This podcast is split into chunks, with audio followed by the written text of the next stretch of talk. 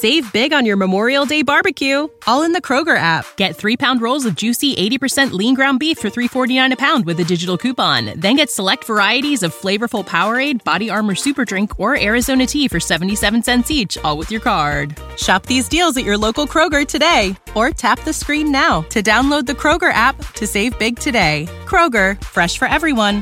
Prices and product availability subject to change. Restrictions apply. See site for details.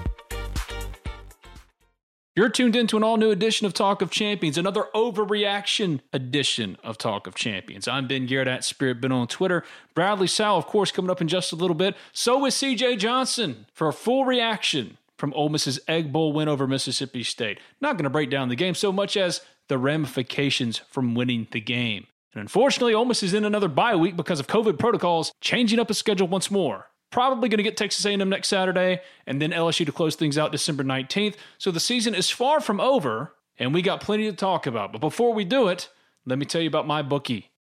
Late fall college ball, the NBA bubble, and UFC Fight Island.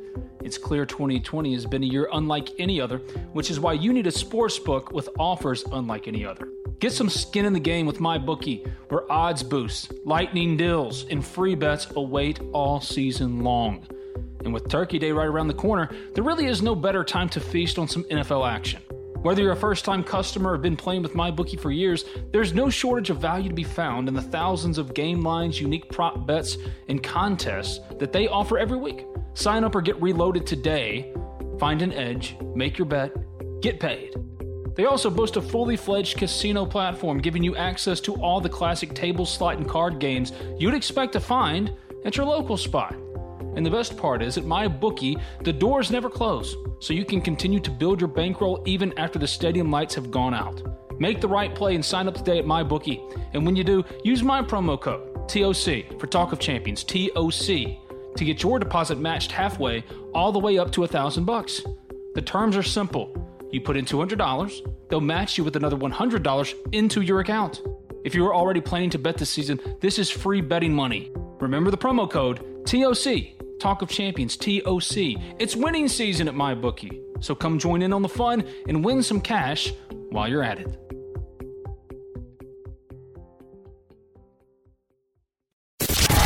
You're listening to Talk of Champions, an Ole Miss Spirit podcast with Ben Garrett. It's up! It's up! It's up! It's up! It's up!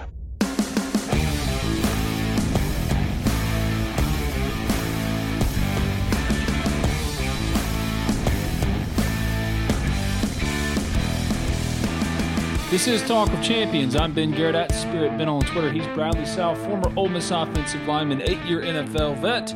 Today's guest on Talk of Champions, good friend of the program, C.J. Johnson on the Modern Woodmen phone line. If you haven't already, subscribe, rate, review Talk of Champions on iTunes, and when you do, leave a 5-star review. Doesn't matter what you say, as long as it's 5 stars. Also available in SoundCloud and Spotify. Just simply search Talk of Champions. All right, for the Ole Miss Spirit, omspirit.com, and field of 247 Sports. The Egg Bowl Trophy is back in Oxford. Ole Miss beats Mississippi State on Saturday, 31-24. But it's days removed from that. You know that. You've probably listened to other podcasts that have recapped that game. The bottom line is Ole Miss is 4-4. We said before the year, Brad, 4-6, unequivocally, that's a success in a 10-game All-SEC schedule. But now when you look at the SEC, LSU, not very good. 5-5, would you be disappointed if they didn't finish 5-5 now? Yeah, I mean, I think it's certainly out there, and I mean, I think we have a chance versus A&M too. I mean, I think we really figure out how to win some of these games and play good football here down the stretch. I like where we're at, man. I mean, we got a little momentum going, and it feels good to get back to 4-4. So I mean, I like where we're at as a team. I think we're gonna we have a chance to win these next two. I really do. It's Overreaction Monday here on Talk of Champions. How you been, buddy? How was your weekend? Good. Spent a little time down in Texas. Hung out with a little bit of family, and then for the most part, just kind of chilled. Man, there's not a whole lot you can do with everything going on, so kind of try to stay to ourselves, keep it tight. How did you spend your Egg Bowl? I actually spent my Egg Bowl watching it with another family that lives in my neighborhood. They're Mississippi State fans, so I thought it'd be fun. They're one of my favorite families here, so it was actually fun to have a little trash talk the whole night, and that's about it. We talked about this last week because there were so many questions in the mailbag about de-emphasizing the Egg Bowl, and both of you and I said that it's a little bit more nuanced than that. There needs to be a little bit more context than that. You can't tell a guy like Ben Brown, who grew up an Ole Miss fan from an Ole Miss family, not to celebrate beating Mississippi State, especially considering that Ole Miss hadn't won in 3 years or so. So to win the Egg Bowl and celebrate it, if he wants to, go for it. And I think from the celebration on Saturday, you saw that Lane Kiffin's going to allow his players to be themselves, and they were excited about winning the game. They celebrated it. They treated it like you're used to seeing the Egg Bowl win be treated. But then what really happened, which I thought was intriguing, is how Lane Kiffin and all the players really went to social media, and even Ole Miss's official football account on Twitter, went to social media and blasted it everywhere. And Lane Kiffin has done a tremendous job. We talked about this so many times before in this podcast of marketing everything, branding everything. That's the whole gig for him. Everything is a branding opportunity. Everything is a recruiting opportunity. So rather than focus on de-emphasizing the Egg Bowl, the focus should be on Lane Kiffin. Didn't worry about any of that. Let the players be themselves. Let them shoot their Instagram videos of them smoking cigars at the end of the game, post-game in the locker room, and then turn around and use that enthusiasm to potentially reach out to an MJ Daniels or a Brandon Buckwalter or a Luke Altmaier, who was in town on Saturday. And I think that's what was my biggest takeaway from the off-the-field stuff after the game, the ramifications of winning the game, is that in a time in which there are no in-person communications with coaches and players, when recruiting has really been hamstrung, Lane Kiffin is using every opportunity, including winning the Egg Bowl, to market Ole Miss and to sell it, because Ole Miss has been talking about nationally, got a national audience for the Egg Bowl, and everything that could have gone right went right because Ole Miss won. Do I think that kids make a decision off of one game? No, never, ever. And you're a Mississippi kid.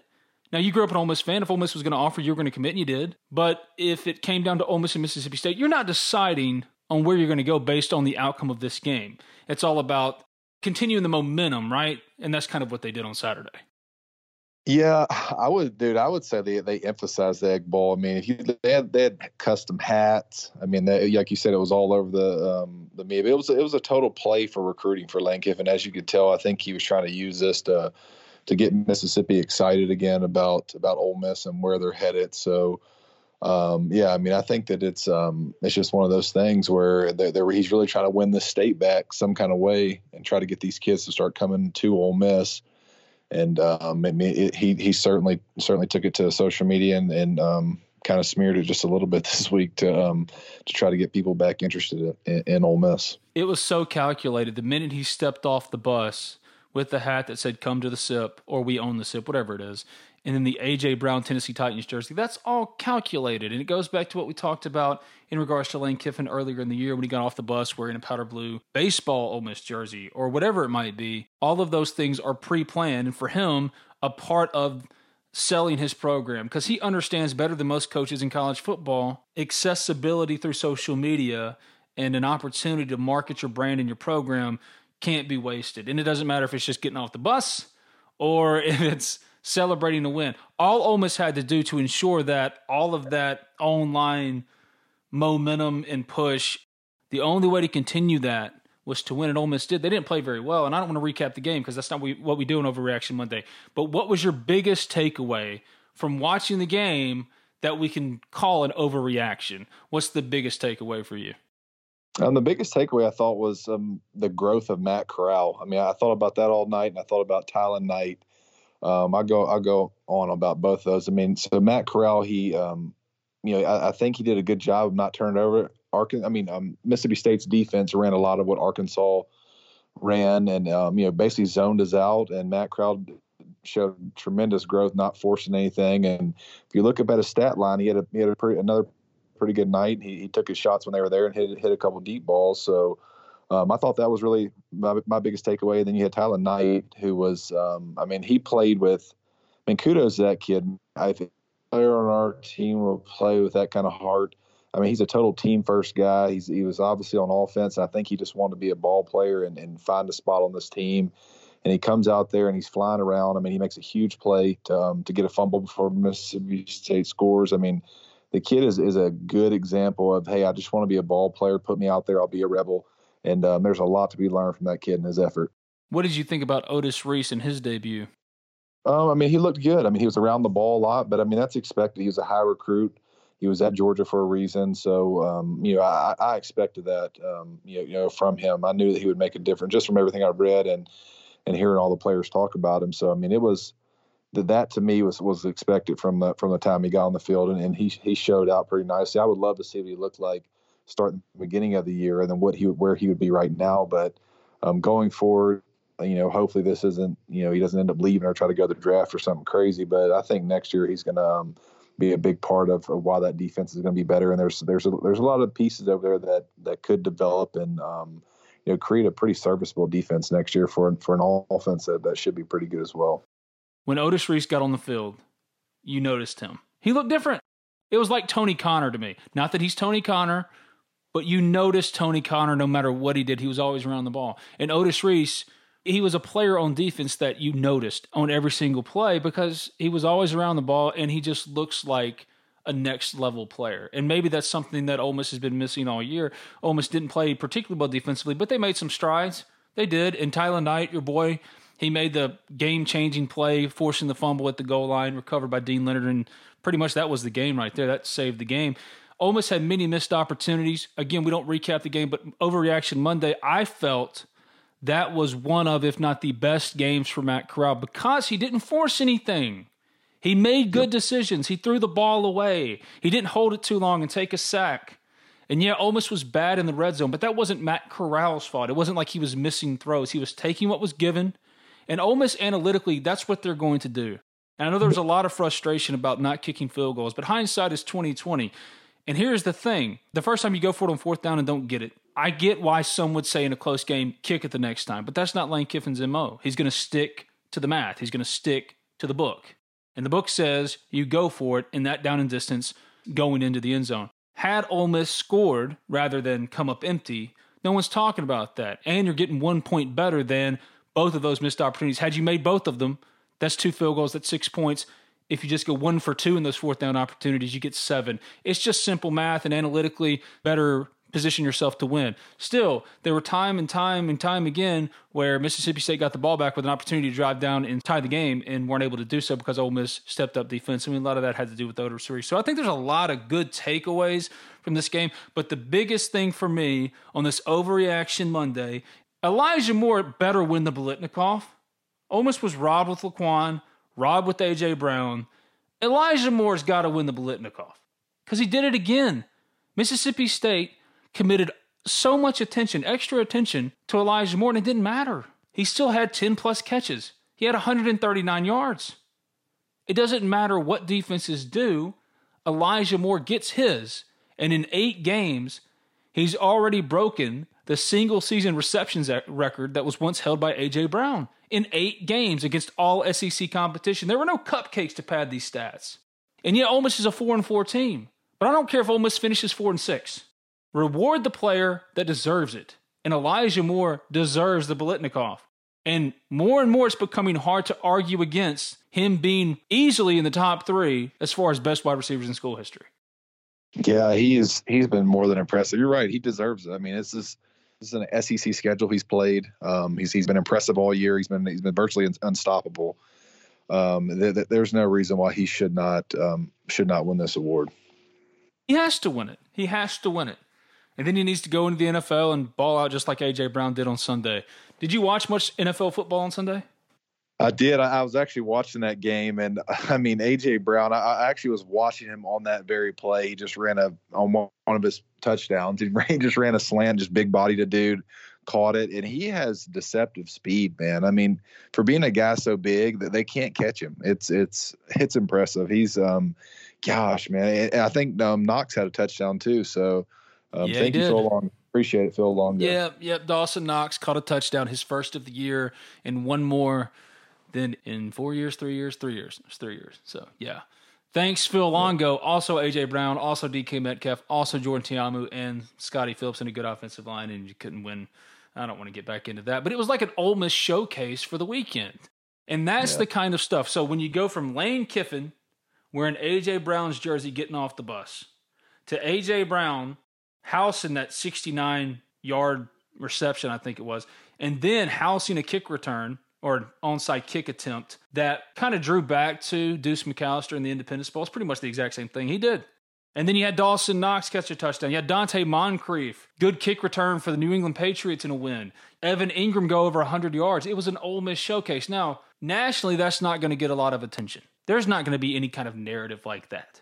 But for what's coming up for the next 3 weeks, which is an outright sprint to the finish line in the early signing period, in a time in which recruiting has been hamstrung by the COVID-19 pandemic, completely different environment in which to recruit to, and Lane Kiffin is navigating it through social media and also by getting former players and current players involved.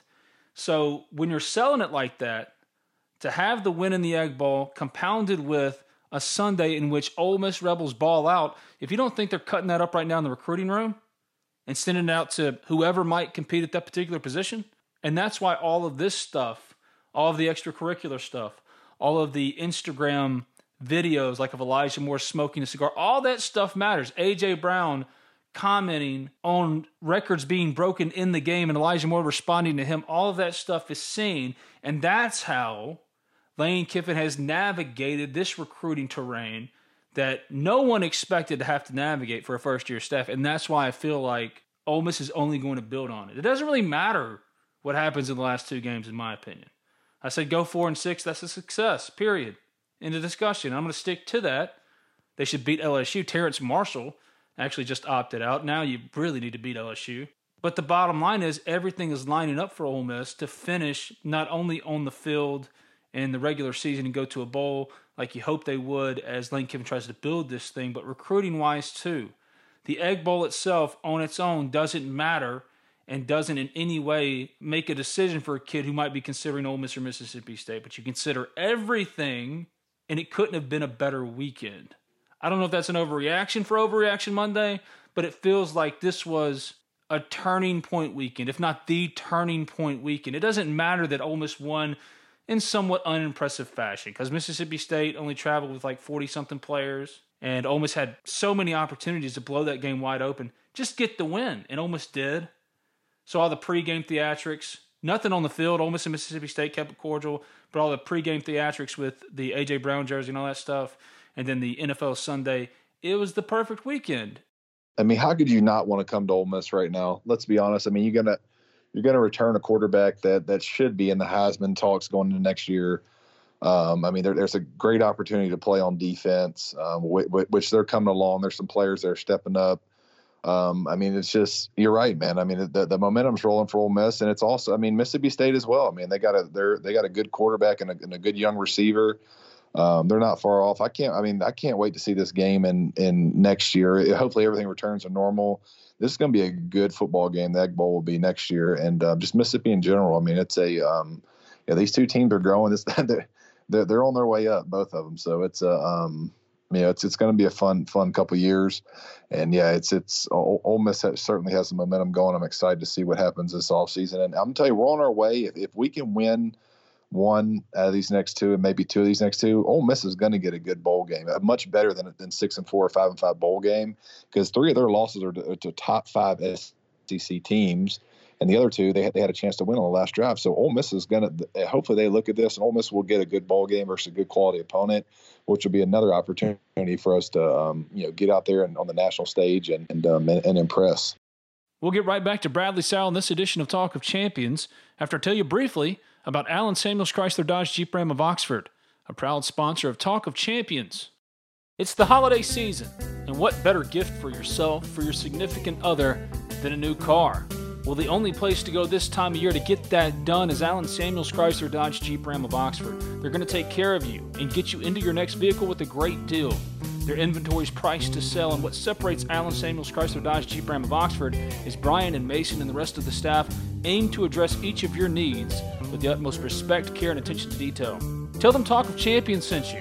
They're hardcore Ole Miss fans. They'll probably want to talk some Lane Kiffin and Ole Miss football, upcoming Ole Miss basketball, some baseball, but more importantly, they'll want to make the process as seamless as possible, that you get what you want at a good price. Contact them today at 662-234-8000. That's 662-234-8000. Stop by and see them in person at 2201 East University Avenue. That's just past Kroger. Allen Samuels Chrysler Dodge Jeep Ram of Oxford to find your next perfect car, truck, or Jeep. Celebrate the holiday in style. Allen Samuels. Let's be friends.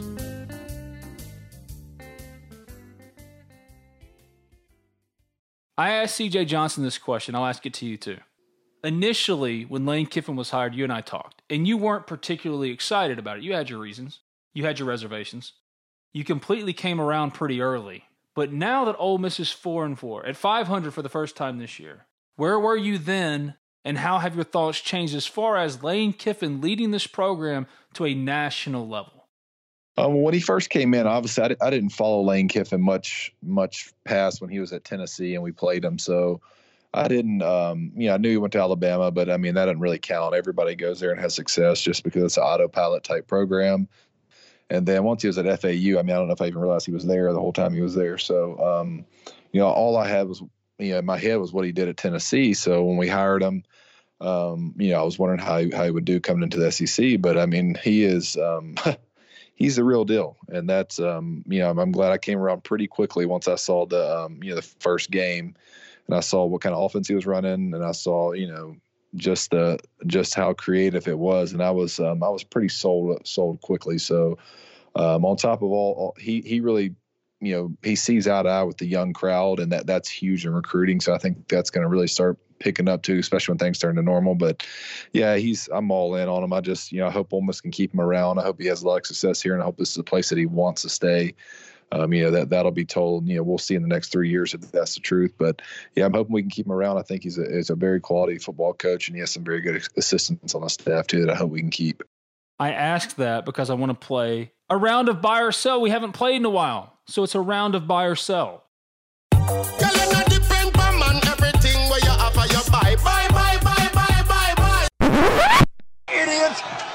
Back in there at once and sell.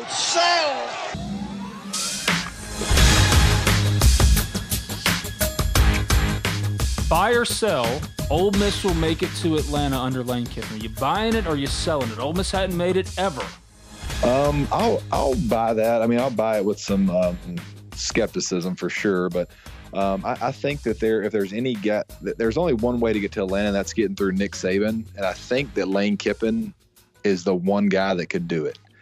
I think if he gets the right players in here and he gets a few more guys, I think he could line up and beat Nick Saban. I think Nick knows that. I think he kind of judging by our game, I think he's seeing that Lane definitely makes him worried. So that's I can see us getting there. Buy or sell, assuming that Matt Corral comes back. And he ends up going into the year undoubtedly the best quarterback in the SEC returning, because look across the board, Kyle Trask, all those guys are going to be gone. Buy or sell Matt Corral finishing in the top 5 of the Heisman race next year?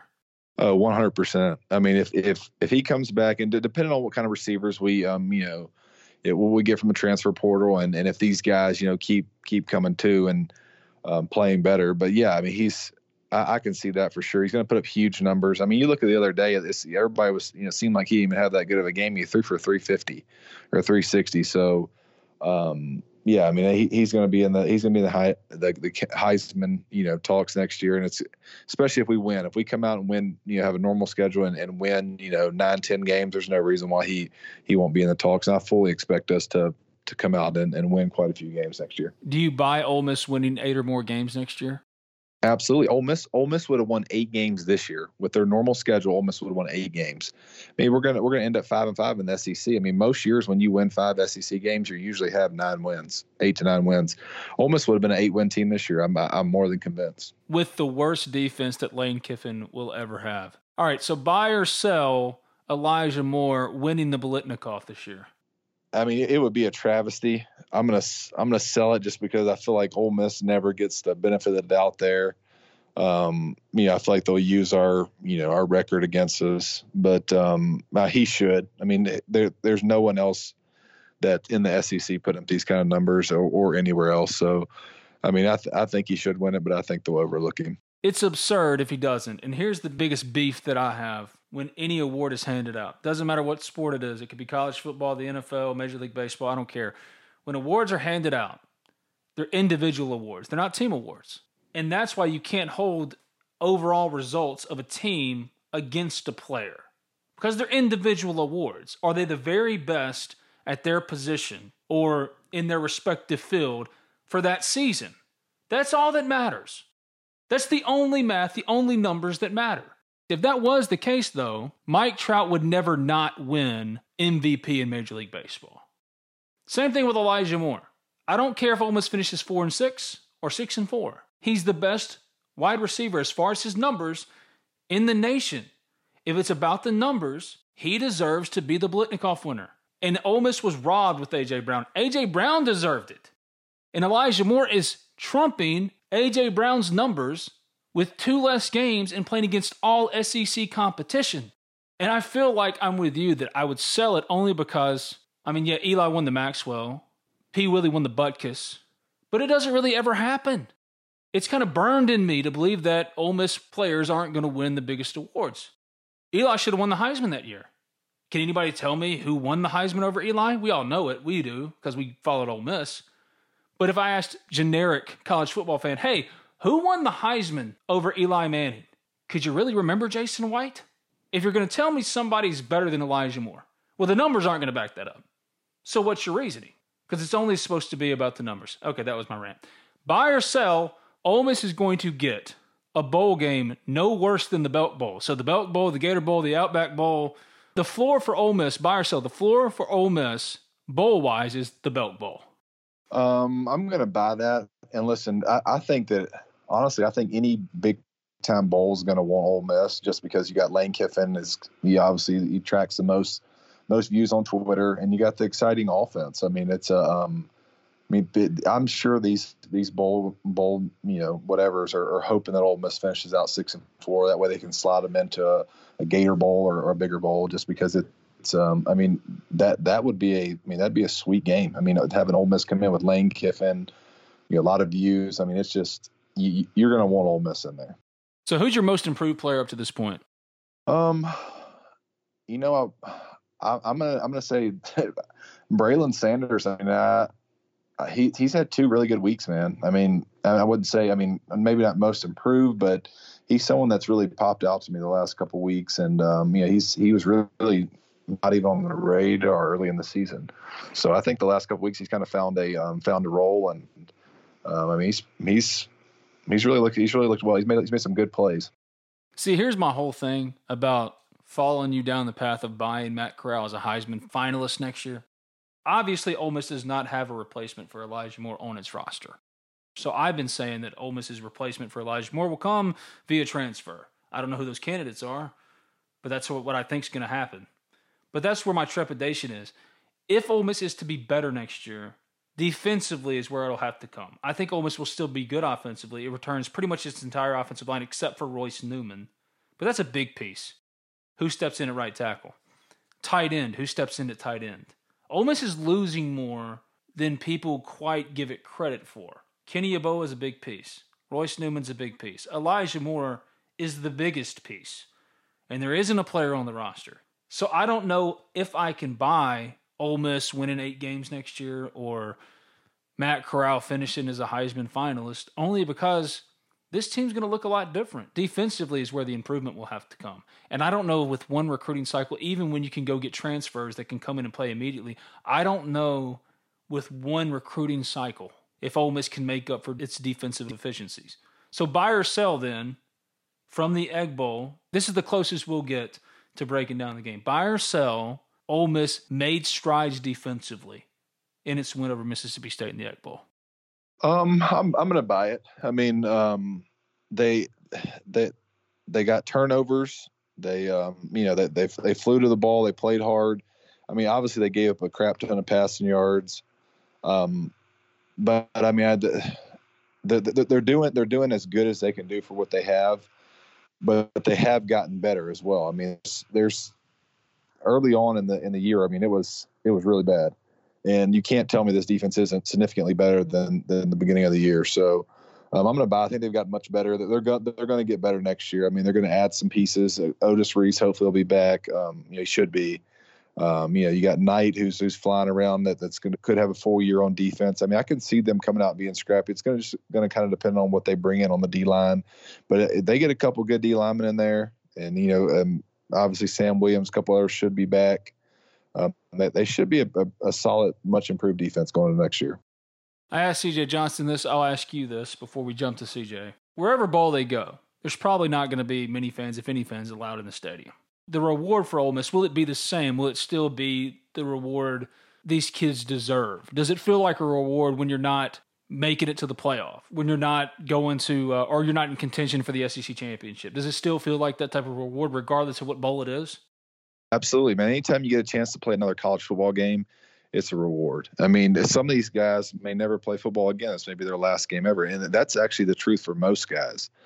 Very few get to go on and play another, another season in the NFL. So, and not only that, I mean, it's for the young guys, they get to get better. I mean, it's a true reward around the block. I mean, you get to practice, you get to get a little bit better. I mean, you don't get to go straight home like some people.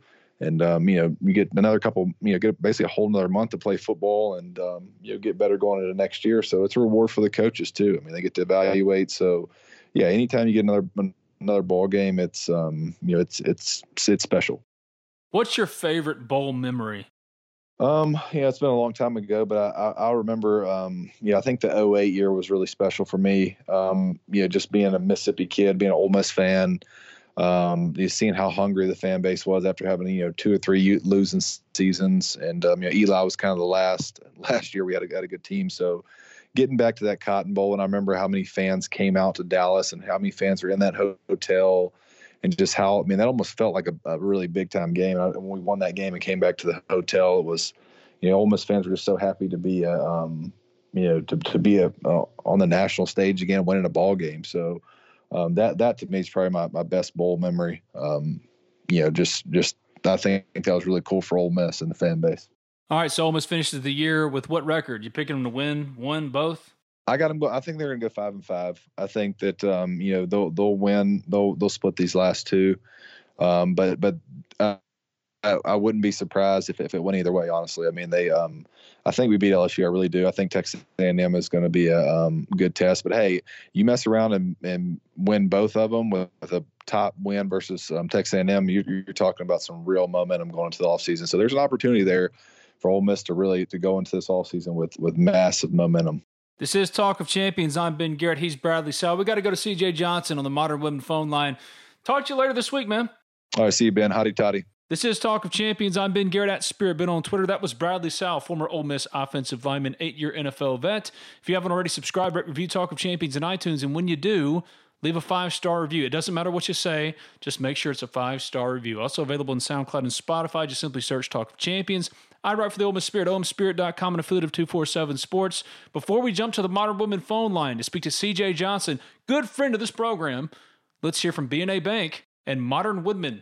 Reason number 12 to bank at BNA. We are the bank for Northeast Mississippi. We have one home, Northeast Mississippi, seeing this local Northeast Mississippi economy thrive and helping the people of our area with their borrowing needs is our only focus. From buying a home to starting your own business, we are the team of local lenders standing ready to make your dreams a reality.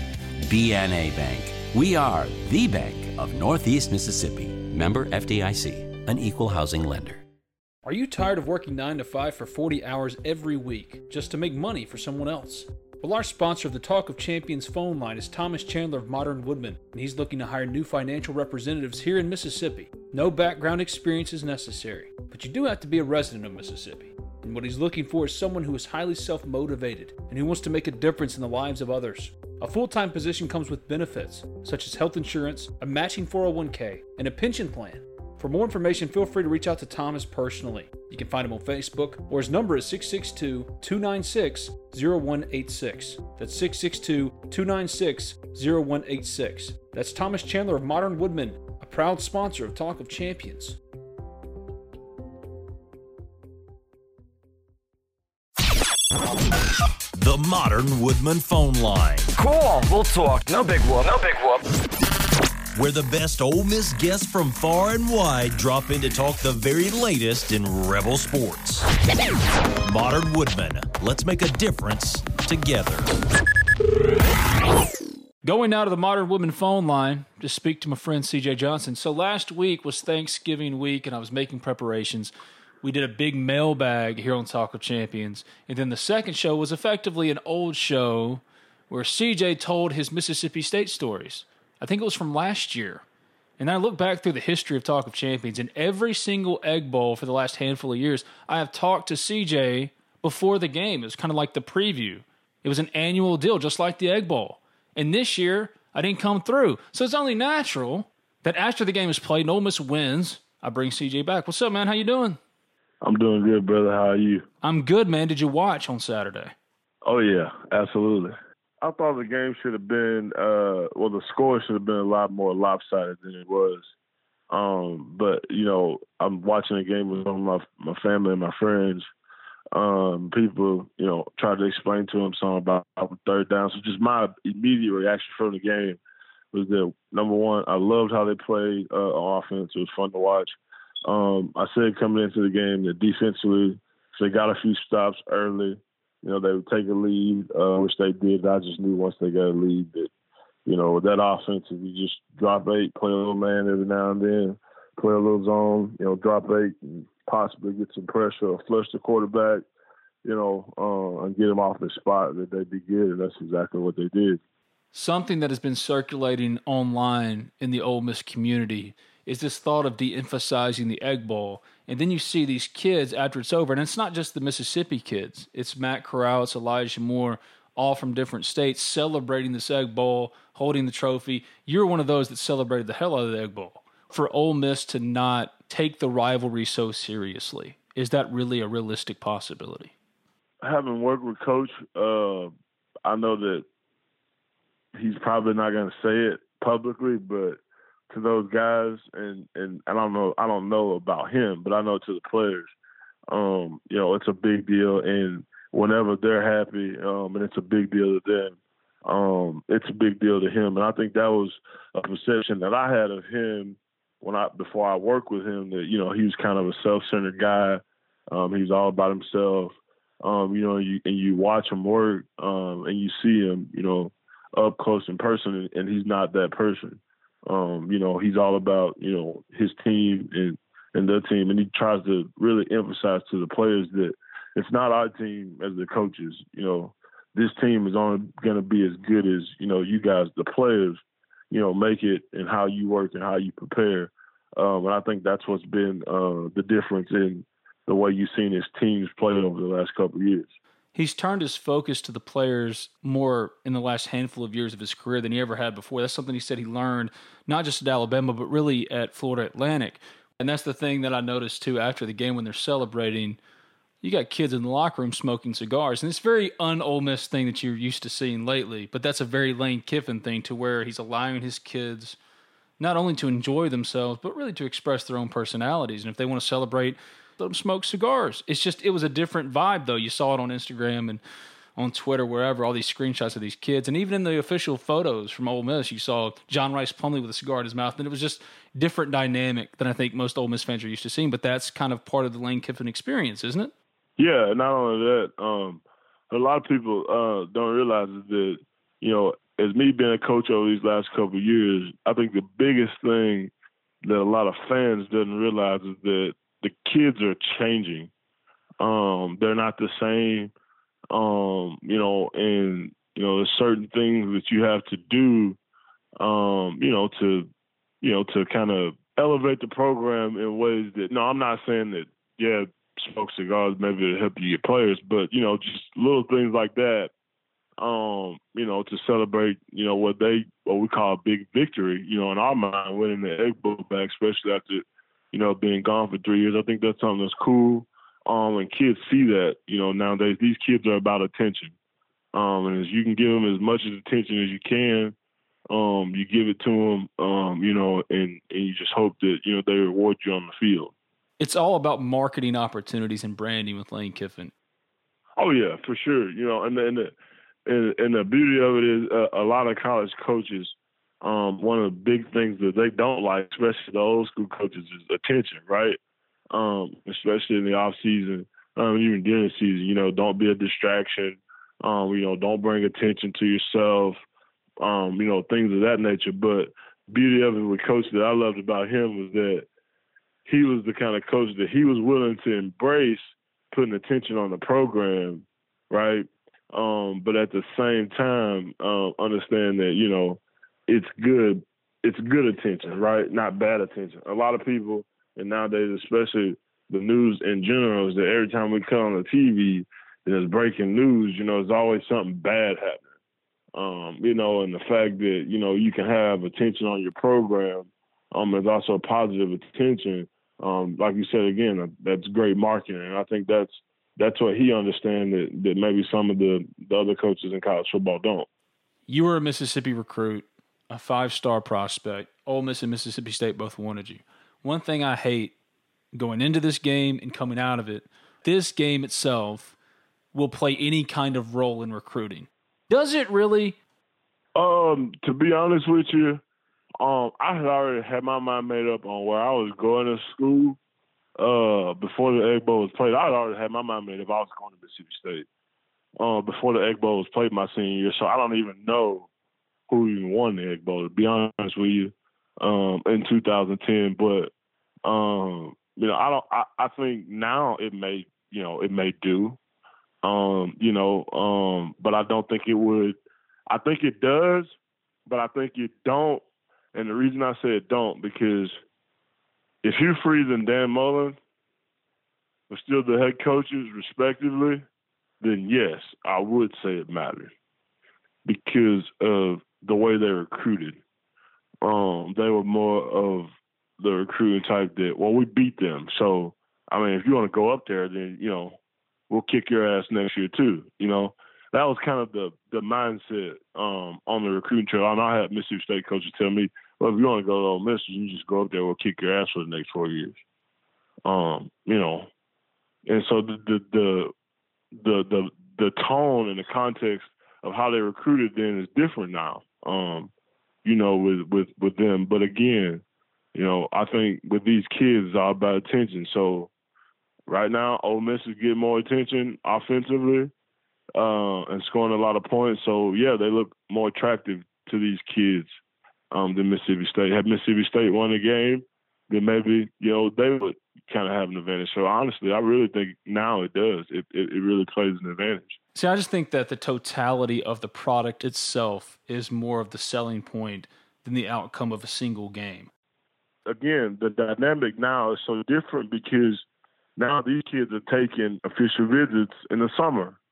You know, that was something that wasn't common, you know, when I was coming out of high school, or even you know, 6-7 years ago.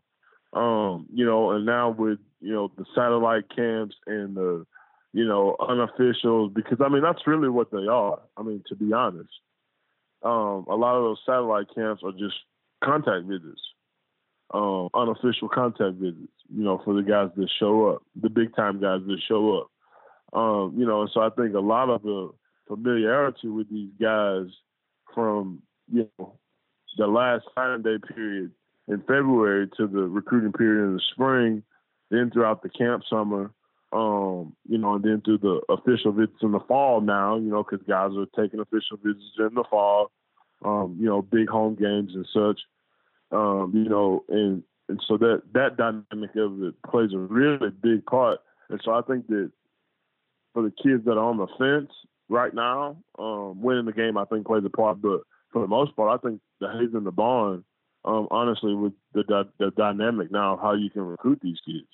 Ole Miss is now at 4 wins, has won 3 straight for the first time, I think, in like half a decade or something. I say coming into the year, yeah, it's something crazy like that. But I say coming into the year, if they went 4-6, unequivocally, that's a success. But having now seen LSU, Texas A&M is going to be tough, and that's the next game that Ole Miss will play after another bye week. Is 4 wins enough? Because they're going bowling with 4 wins. We know that. Now they're going bowling. They're going somewhere. But if they don't get LSU or maybe one of the last two and finish 5-5, is it kind of a bummer at all? Or has this year been a complete success just because they've gotten to where they are? That's tough because normally, no matter how shitty you played from August till Thanksgiving, if you won that game, then going into the bowl game, if you won 6 games, you were feeling pretty good. And so now the dynamic of not playing them the last game of the season and having to play 2 more games, because that game's an emotional high. I mean, I'm just going to be honest. I mean, and they haven't won in 3 years, so that would mean Elijah Moore, this would be his second time beating Mississippi State. No, it's his first time. First. Yeah, because Mississippi State won back-to-back. So, yeah, that was something like that, you know, that plays a big part.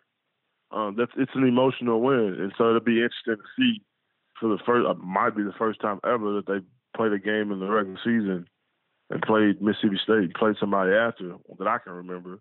How they respond, it's gonna be fun. I'm excited to watch them play. It's probably for the best. I wish it wouldn't be like this because of the COVID protocols, to where Ole Miss has kind of had its schedule blown up and games moved and constantly being in flux. But for this 1 week in isolation, I don't think it's a bad thing coming off of the Egg Bowl to have a bye week. Getting a bye week this week is okay, even though I wish they wouldn't be. Yeah, it's just because of the high of the Egg Bowl. Yeah, for sure. Yeah, I was going to say, if they don't have a bye week after that, that's tough. That would kind of be fun to see how that would play out, but that would be tough. Could you imagine Ole Miss maybe, I don't know, 8-1 going into that game, and Mississippi State maybe 9-0 going into that game, and then wait, why did Mississippi State get to be undefeated in this hypothetical and Ole Miss had to have one loss? Well, I don't know. I mean, I just said it. I don't know. Because Ole Miss is gonna win. That's probably why. Right. Why I said it that way. But anyway, could you imagine them have to follow that up? Mississippi State normally plays Alabama late in the year. Could you imagine them have to play that game and then turn around to potentially play Alabama if they won that game to make an SEC championship game? Like, that game's already tough enough for both of us. I don't think.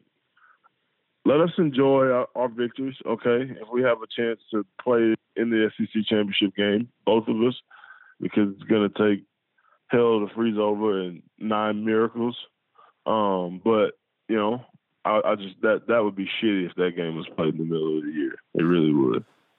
When Ole Miss goes to a bowl, it probably won't have fans in the stands. But from a player's perspective, will that really change the experience at all? No. Absolutely not. I'm telling you, dude, it's nothing like going to a bowl game and you get surprises. Like, them dudes ain't been to a bowl game, Like, they're going to be so shocked. Like, all the little subtle gifts and stuff that you get for a bowl game, like, let them enjoy that. That's good for them. Going to the Sugar Bowl. And, yes, and the Chick-fil-A Peach Bowl was pretty nice, too. But the BBVA Compass Bowl was nice for a dude that went 2-10. You dang gone right. We was turned up to be in Birmingham. What did y'all get as gifts in Birmingham? We was happy. We loved Birmingham. Birmingham was nice to us. Went to a bowling alley. They had a little lady there with a snake. They had a couple of magicians. We had some good barbecue. Birmingham was nice to us, and we had fun. We'll get right back to C.J. Johnson, former Ole Miss defensive end linebacker, in this edition of Talk of Champions, after I tell you briefly about Chaney's Pharmacy, a proud sponsor of Talk of Champions. The holiday season is the most wonderful time of the year. But with the holiday season comes changes in the weather, family members coming down with colds, whatever it might be. Of course, you want to make sure that you have a safe and sick-free and fun holiday season, but the only way to do that is to ensure that your pharmacy is one that you can trust. Well, there's only one pharmacy in Oxford, Mississippi that can do just that. Chaney's Pharmacy, a locally owned pharmacy that's been in Oxford for over 40 years, as red and blue as the Rebels themselves. Chaney's Pharmacy offers prescription synchronization, immunizations, compounding, a 2-lane drive-through, and available hours that ensure your needs are met on your own time. Chaney's also accepts all third-party insurance. Chaney's Pharmacy provides the best customer service out there. Hands down, it's not close. So give Chaney's a call, 662-234-7221. Or go visit them at 501 Bramlett Boulevard. That's right off of University Avenue. They're open 9 a.m. to 9 p.m. Monday through Saturday, 1 p.m. to 9 p.m. on Sundays.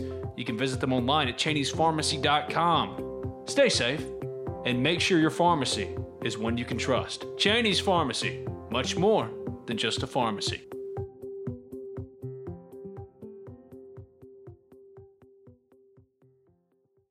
All right, so you've seen Kiffin is Ole Miss head coach. 2 games are left. What are your feelings now compared to what they were coming in as Lane Kiffin being hired and going into his first year? Have they changed at all? No, I mean it's what I expected. I mean they play some good teams tough. And you just as an alumni and as a fan, you just hope they go that way. But, some of them didn't turn out that way. But, I mean, at the end of the day, I love the fact that, Matt Corral and Ely are, sophomores. And, Braylon Sanders has been playing good. I think Drummond should come back next year. These guys are getting a freebie. It'd be nice to see him come back for another year to kind of give those younger guys a little veteran undertone, because he's a great kid, man. And he's so quiet, and I think he's starting to come out of it a little bit. You can just see after he scored and, after he make a big play, celebrating and stuff like that. Like, you didn't see that from him a couple of years ago when he was in junior college. He was just so businesslike, He'd score a touchdown and toss the ball to the ref, shake hands, and walk back to the sideline. Like, maybe jump up on a guy, every once in a while. But he was just so businesslike. And to see him, having fun and, jumping around and playing is, nice. So I hope he come back to help him out next year. But you got to like what they're doing on offense. Just hope they sign some guys on defense to help him out. I forgot that Dontario was one of your kids. Did you know back then that he had not just D1 potential, but could you see an NFL future for him? Is there an NFL future for him? For sure. That dude, I'm telling you, I knew he was going to be a stud when I had him maxing out in the weight room. And, junior college, it's not like accurate maxes, but I tried to get them pretty close, and I'm throwing stuff up there, and the receivers, I kind of like started them out at like around 300, started them out with some lower stuff, doing some warm-up singles, but for actually working reps, like we started them out like around 300, 325, and after he did the first one, I was like, dude, there's no way, like I'm gonna, like, let's bump you up. And so like I bumped him up to 400. He was good. Then I bumped him up to 425. He was good. Then I bumped him up to 450, and I was like, dude, that's it. Like, you're done. Like, that's it. I don't want you to go anymore. And so I went on to the big guys later on, and I threw 500 up there, and he's like, Coach, I can do it. I want to do it. And he did it like 9 times. Like, he wouldn't stop. And I was just like, yeah, this dude's going to be nice. And so then a couple months after that, basketball season starts, and they're doing like this little dunk, three-point shootout contest or whatever. And he goes in the gym, sweats, gym shoes, no warm-up, no nothing. 360 windmill, and I was just like, yeah, this dude, he's special. Okay, so Ole Miss was robbed with the Biletnikoff, with Laquan, with A.J. Elijah Moore has to win, right? Yeah, he should, but you never know. You never know about college football. I mean, TCU didn't make the inaugural college football playoff either. So, I mean, you never know who's calling the shots. But, I mean, my God, yeah. He's leading every potential statistic. He had 12 catches for 139 yards in the Egg Bowl. He's recorded 10 or more catches in 7 of Ole Miss's 8 games. He set the single-season school record for receptions, passing A.J. Brown. And, again, this dude has done this in 8 games and all against SEC competition. Yeah, that's crazy. Where does he rank? Man. Where does he rank as far as the best wide receivers in Ole Miss history, in your opinion? Shoot, my opinion? Yeah. He's top 3. He's top 3 for sure. They ain't even close. Well, I think so too, but he's not ever going to jump A.J. Brown for me. No. And I mean, it's hard, dude, because I don't know. I mean, he's definitely top 5 for sure. Top 3, he's up for debate. Because if you ask me, Shea Hodge is probably the best wide receiver Ole Miss has ever had. He's without a doubt the most underappreciated, because people forget how good he was. Freak. Yeah. He's a freak. It was so funny, man, watching NFL football on Sunday, because Dante has this great return for the Patriots. Evan Ingram goes over 100. A.J. Brown had 2 touchdowns, including Deuce McAllister and onside kick attempt. I haven't seen DK yet because they play on Monday Night Football, but my God, man, when you watch the talent, Dawson Knox caught a touchdown. That's one more touchdown than he caught his entire Ole Miss career. It just kind of makes you sick. It really does. Yeah. I don't know, man. I think they did a good job. It was extremely hard on those kids, man. Because I mean, people don't want to say this, but Coach Freeze and Coach Longo's offenses couldn't have been no more polar opposite. Right. I mean, they were like night and day. And I mean, I know Coach Freeze hired them, but still, I mean, dude, they were like night and day. I mean, they did absolutely nothing. Like nothing. They were more like the running backs were deeper. They were doing more pistol.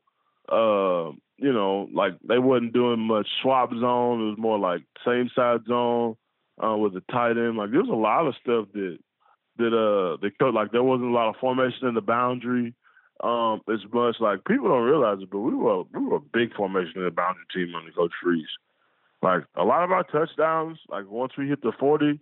Was like formation in the boundary plays. They're like either, you know, a wheel route out of the backfield or the post route was open. You know, one of those two routes, you could pretty much bank on it. We were about to hit one of them for a touchdown eventually. And it was just, you know, that was the interesting thing to me watching those teams was just that I just figured maybe Coach Luke would probably try to go back to some of the old stuff, but they never did. I mean, they just did what they did. Do you like Elijah Moore's NFL potential? Yeah, for sure. I see him as I'd love him to go to the Patriots. God, I knew you were going to say that. Yeah, that'd be awesome. That'd be a great place for him. Just looks like that bird dude for the Patriots right now, number 10. Yeah, I mean, like if you want to talk about, you know, guys finding a niche, we talk about niche players or, you know, unique prototype players. I think New England and Kansas City stick out the most to me. Could you imagine him in Kansas City? Oh, my God. Oh, my God. Yeah. That would be scary, scary. Well, let me ask you this before I let you go. Do you buy Lane Kiffin building Ole Miss into a nationally relevant program that not just recruits on a national level but wins on a national level? Could you see Lane Kiffin taking Ole Miss to Atlanta for the first time in school history, for example? Sure. I think that if they're going to do it, they have to do it before Matt Corral's a senior because that touchdown he threw to Braylon Sanders on Saturday, there ain't many quarterbacks that's played college football that can make that throw.